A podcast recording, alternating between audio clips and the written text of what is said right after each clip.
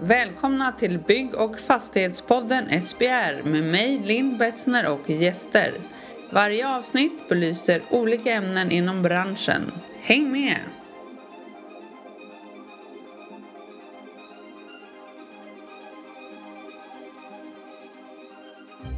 Välkommen till tredje avsnittet i SBRs poddserie.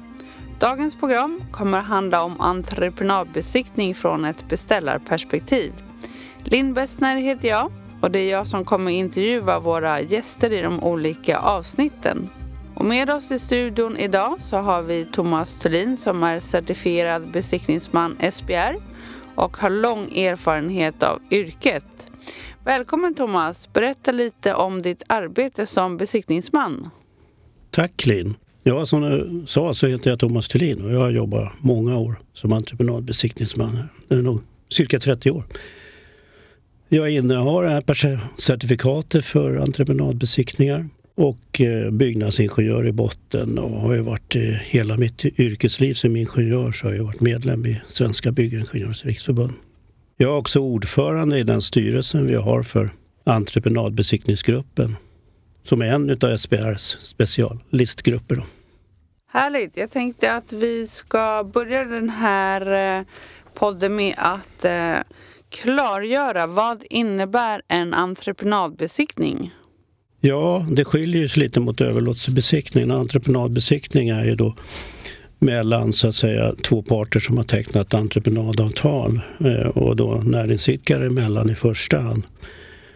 Och där finns det ett standardavtal, två standardavtal, allmänna bestämmelser som eh, skriver då att eh, en eh, entreprenad ska avslutas med, med en slutbesiktning och att det då, då ska eh, vara en oberoende besiktningsman. Och tyvärr ett begrepp som inte är, är, är aktuellt idag att säga att man är en besiktningsman. Eh, tyvärr så eh, är, det begreppet lite eh, gammaldags så att eh, det hoppas vi på förändringar. Vi har ju givetvis kvinnor som jobbar i branschen också. Och dessutom så är det inte one and lonely besiktningsman. Det är ganska komplext att besikta en entreprenad. Det är ju anläggningsarbeten, det är husbyggnad, allt möjligt. Vi behöver sakkunniga inom varje delområde, specialistkompetens. Så vi kallar det att vi har en besiktningsman som har ett koppel med biträdande besiktningsmän mm. Under sig. Mm. Så det är en stab av eh, besiktningsmän som det heter i dagsläget då? Så kan man säga, en grupp. Mm. Och är det viktigt att göra en eh, besiktning av entreprenader och varför är det i sådana fall så viktigt att eh, göra besiktningar? Ja, det är oerhört viktigt. I första hand så, så eh, ska ju en entreprenör lämna egenkontroller vid ett avlämnande och, och skulle en beställare bara så att säga kunna rätta sig efter de egenkontrollerna och tro att allting är kontraktsenligt. Tyvärr har vi den erfarenheten att eh, det behövs ett eh, tredje öga som tittar på det här. Mm. En specialist eh, och då behöver vi specialist inom varje delområde. Det. Så det visar sig ganska ofta att vi upptäcker ganska grava fel som har utförts. Så till exempel en inom VVS och en inom mm. bygg och el och så vidare? Ja, precis. Så det har blivit mer och mer specialistområden och det kan vi se när vi går in på SBR och söker besiktningsman att vi har olika specialiteter. Vi har ju till exempel inom bygg också uppdelat med glaskonstruktioner och stål och betong och mark separat och plåt yttertak. Så mm. Det är ett komplext arbete helt enkelt. Ja, men sen har man ju också entreprenadbesiktningar av eh, småhusentreprenader om du skulle bygga en villa. Mm. Där finns det också enligt konsumenttjänstlagen att du ska ha en besiktningsman som gör en slutbesiktning. Mm. Då kan det vara lite svårt ekonomiskt att komma med ett koppel med besiktningsmän. Så där är traditionen att det är en besiktningsman. Ja, det är bra att veta. Och när vi talar om besiktningsman, vad krävs för att vara en besiktningsman? Kan vem som helst kalla sig det eller hur eh, föreligger det? Ja, i grund och botten så säger ju standardavtalen och konsumenttjänstlagen att eh, en därtill lämpad person som beställaren utser. Och så står det då i kommentarstexten, ja det här lämpad person, det innebär ju att man naturligtvis har tekniskt kunnande. Det är oerhört viktigt. Så måste man ha juridiska kunskaper. Har man inte det, då kan det gå riktigt snett. Mm. Sen är, är, det ju då, det är det som är kravet. Sen kan ju en besiktningsman som vill börja jobba med det, så att säga övertyga en beställare om att jag kan det här, jag kan utföra besiktning. Det är inga andra krav så att säga att du behöver ha ett verifikat på att du har din utbildning. Det är upp till beställaren då att kräva. Mm. Men det finns väl ändå andra behörigheter som till exempel certifierad och av SBR godkänd besiktningsman. Där finns det ju vissa förkunskapskrav som eh, krävs för att kunna använda mm. de titlarna, eller hur? Precis. Och det här togs ju fram för 20 år sedan med certifiering, personcertifiering, när, när det kom personcertifieringar på alla möjliga områden. Och sen dess har vi ju sett att kunskapsnivån har ju ökat oerhört hos de här gruppen som har mm gått igenom våra utbildningar och ha, har ett certifikat eller av SBR godkänd besiktningsman. Så att det är ju många beställare som ser att det är ett verifikat på att man har kunskap, att man kan visa att man har det här certifikatet. Eh, det är ganska stora krav. Det ställer ju till och med krav på att man ska ha erfarenhet med ungefär 300 timmar då på två år som man ska kunna visa och, och verifiera innan man kan bli certifierad. Och därför är det att en del undrar varför har ni det här med godkänd besiktningsman? Det är just därför att en som vill bli certifierad besiktningsman och inte har erfarenheterna, ja, men då kan man gå igenom SPR-utbildningarna, avlägga tentamen precis som en certifierad och vid godkänt resultat, om man är medlem i SBR, så får man då titulera sig av SBR godkänd besiktningsman. Mm. Så man kan vara till man har fått den erfarenheten att man kan gå in i certifieringen. Mm. Ja, vad bra. Vem utser besiktningsmannen? Ja, enligt standardavtalet och konsumenttjänstlagen så är det beställaren som utser. Man kan avtala om det, att man ska gemensamt utse. Men trots att det är beställaren som utser besiktningsman så är det inte att besiktningsman ska gå och göra eh, jobbet och vara duktig till beställaren och se till att bara tänka på beställarens eh, eh så att säga, nytta av det här. Utan det står ju tydligt i avtalen att man ska företräda båda parters rätt. Så mm. det spelar ingen roll vem som betalar besiktningen så att säga, och vem som har utsett den. Mm. Och vad händer om parterna inte är överens om eh, den besiktningsmannen som har utsetts? Ja, det är ju beställarens rätt att utse besiktningsman så entreprenören eh, kan inte så att säga neka den besiktningsmannen då som kommer och ska göra besiktning. Eh, entreprenörens rättigheter är i så fall att efter besiktningens genomförande påkalla en överbesiktning eller gå vidare till domstolsprocess och så vidare. Men eh, det är inte så vanligt. Okay. Och vad är det viktigaste för en beställare att tänka på då vid val av besiktningsman? Kanske lite av det som vi har varit inne på men ändå lite fler tips. Mm. Ja, det är framförallt att personen har den tekniska kunskapen och juridiska kunskaperna. Det räcker inte bara att man är jätteduktig i tekniken. Man måste klara juridiken. Det mm. finns många besiktningsmän som ställer till det i entreprenader. Så blir det rättstvister som kostar beställarna oerhört mycket. Och där tycker jag då att eh, certifieringen är ju så att säga ett betyg på att man åtminstone har kompetensen. Och det finns ju de beställare som ställer krav. Vi har vissa regioner kommunala och, och eh, så vidare som ställer krav på att man ska vara certifierad för alla uppdrag. Och eh, lättast att hitta då behöriga personer det är ju att gå in på SBR mm. hemsida där du kan söka entreprenadbesiktningsmän som är kvalificerade för uppgiften. Och sen är ju också det teknikområde för vad det är som är entreprenaden omfattar. Är det en husbyggnad, är det anläggningsarbete, är det järnväg eller vad är det? Så ska man ju ha den kompetensen också. Mm. Jag tänkte att vi skulle komma in lite på det här med nybyggnation av bostadsrätter. För det får vi lite frågor om ibland. Hur utses besiktningsmannen vid nybyggnation av just bostadsrätter? Mm. Eh, våra bostadsproducenter då i Sverige de eh, tillämpar ju då att de eh, upprättar avtal inledningsvis där de bildar en interimstyrelse som i princip består mm. av då bostadsproducentens personer som sen tar de ofta in någon oberoende i den här interimstyrelsen. Och i de här avtalen så står ju då att man utser besiktningsman gemensamt eller av beställaren och beställaren blir ju då den här interimstyrelsen.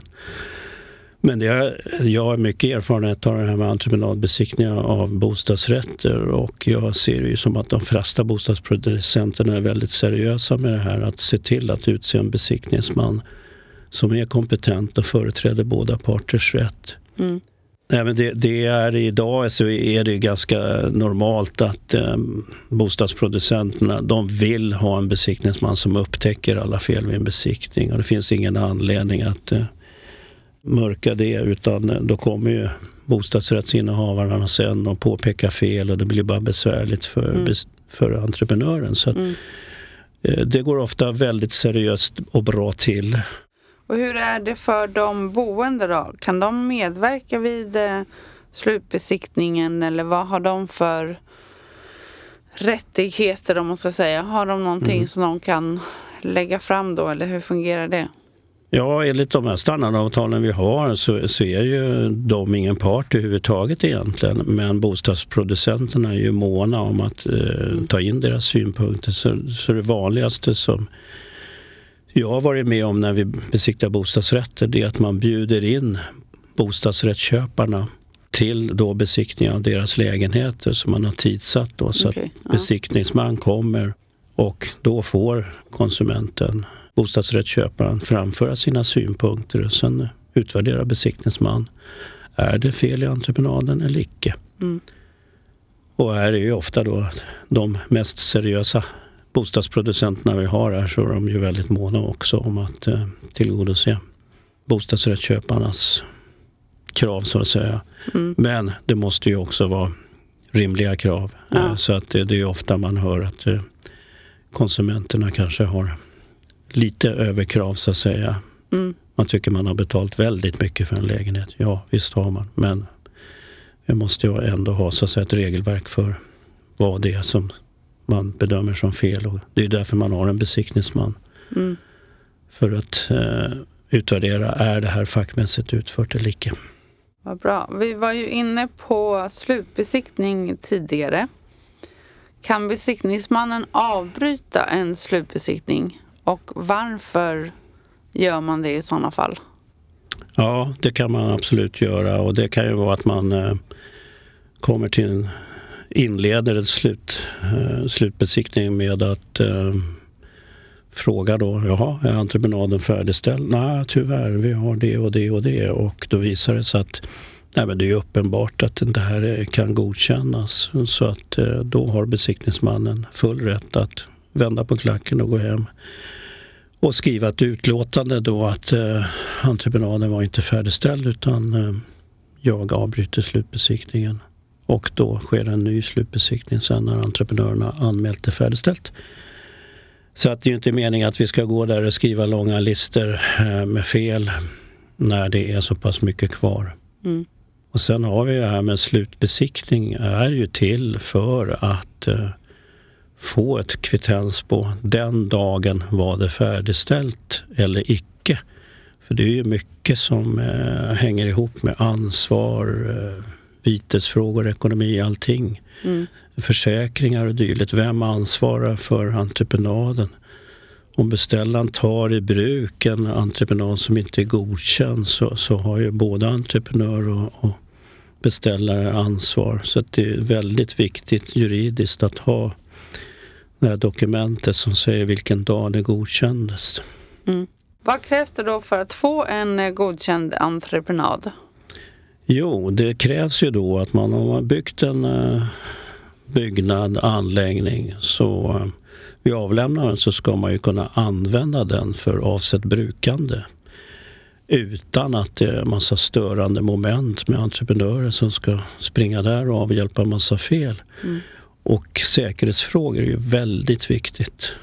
barnsäkerhet, ja, även för vuxna, brandsäkerhet, utrymning och dylikt. Mm. Om du tar eh, till exempel en köpcentrum och, och eh, du ska ha, ha en invigning och så kommer det in mängder med folk och så fungerar inte brandsäkerheten. Mm. Då blir det beställarens ansvar om den är avlämnad. Och sen har vi ju då att eh, vi har ju myndigheterna när vi bygger en byggnad så behöver man ett slutbesked och eh, det, det, ska ju då en kontrollansvarig se till att plocka in alla de dokumentationerna och det är ju viktigt för mig som entreprenadbesiktningsman då att kontrollera i en total entreprenad om entreprenören har levererat allting så att eh, kontrollansvarig kan gå till byggnadsnämnden och få ett slutbesked. För annars får vi inte ta det i bruk. Och sen är det viktigt också att man kunna vid ett överlämnande sköta sin entreprenad. Det är ganska tekniskt avancerade entreprenader idag så att avsaknad av drift och skötsel är också ett hinder för att inte beställaren kan sköta entreprenaden. Och vad kan det finnas för fel som hindrar godkännande av entreprenaden? Finns det några sådana typiska fel eller hur man ska uttrycka sig som gör, tenderar att hindra godkännandet helt enkelt. Mm, och lite vad jag var inne på, till exempel avsaknad av drift och skötsel som gör att inte beställaren kan ta det i drift med sin driftpersonal. Eh, säkerhetsaspekter. Eh, om vi inte har eh, så att kontrollansvarig kan få ett slutbesked är det viktigt. Eh, man har kanske viktiga funktioner eh, som inte fungerar.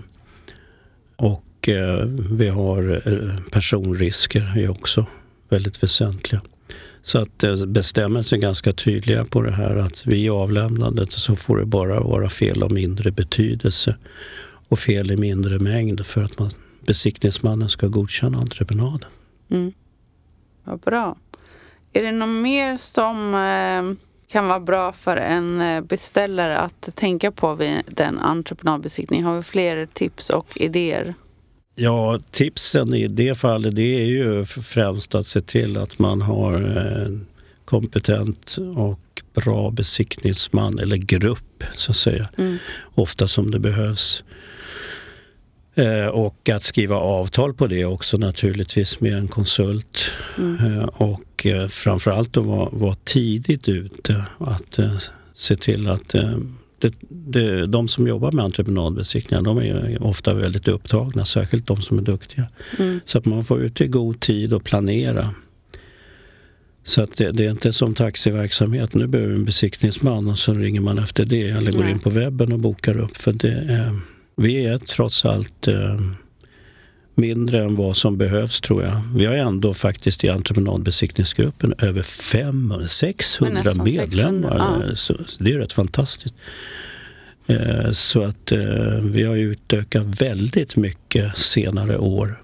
Härligt! Tack så jättemycket Thomas för att du kom och eh, gästade Bygg och fastighetspodden SBR. Tack Linn. Det var trevligt. Ja, vad bra. Ha det så bra. Hej då alla lyssnare och Thomas. Hej då.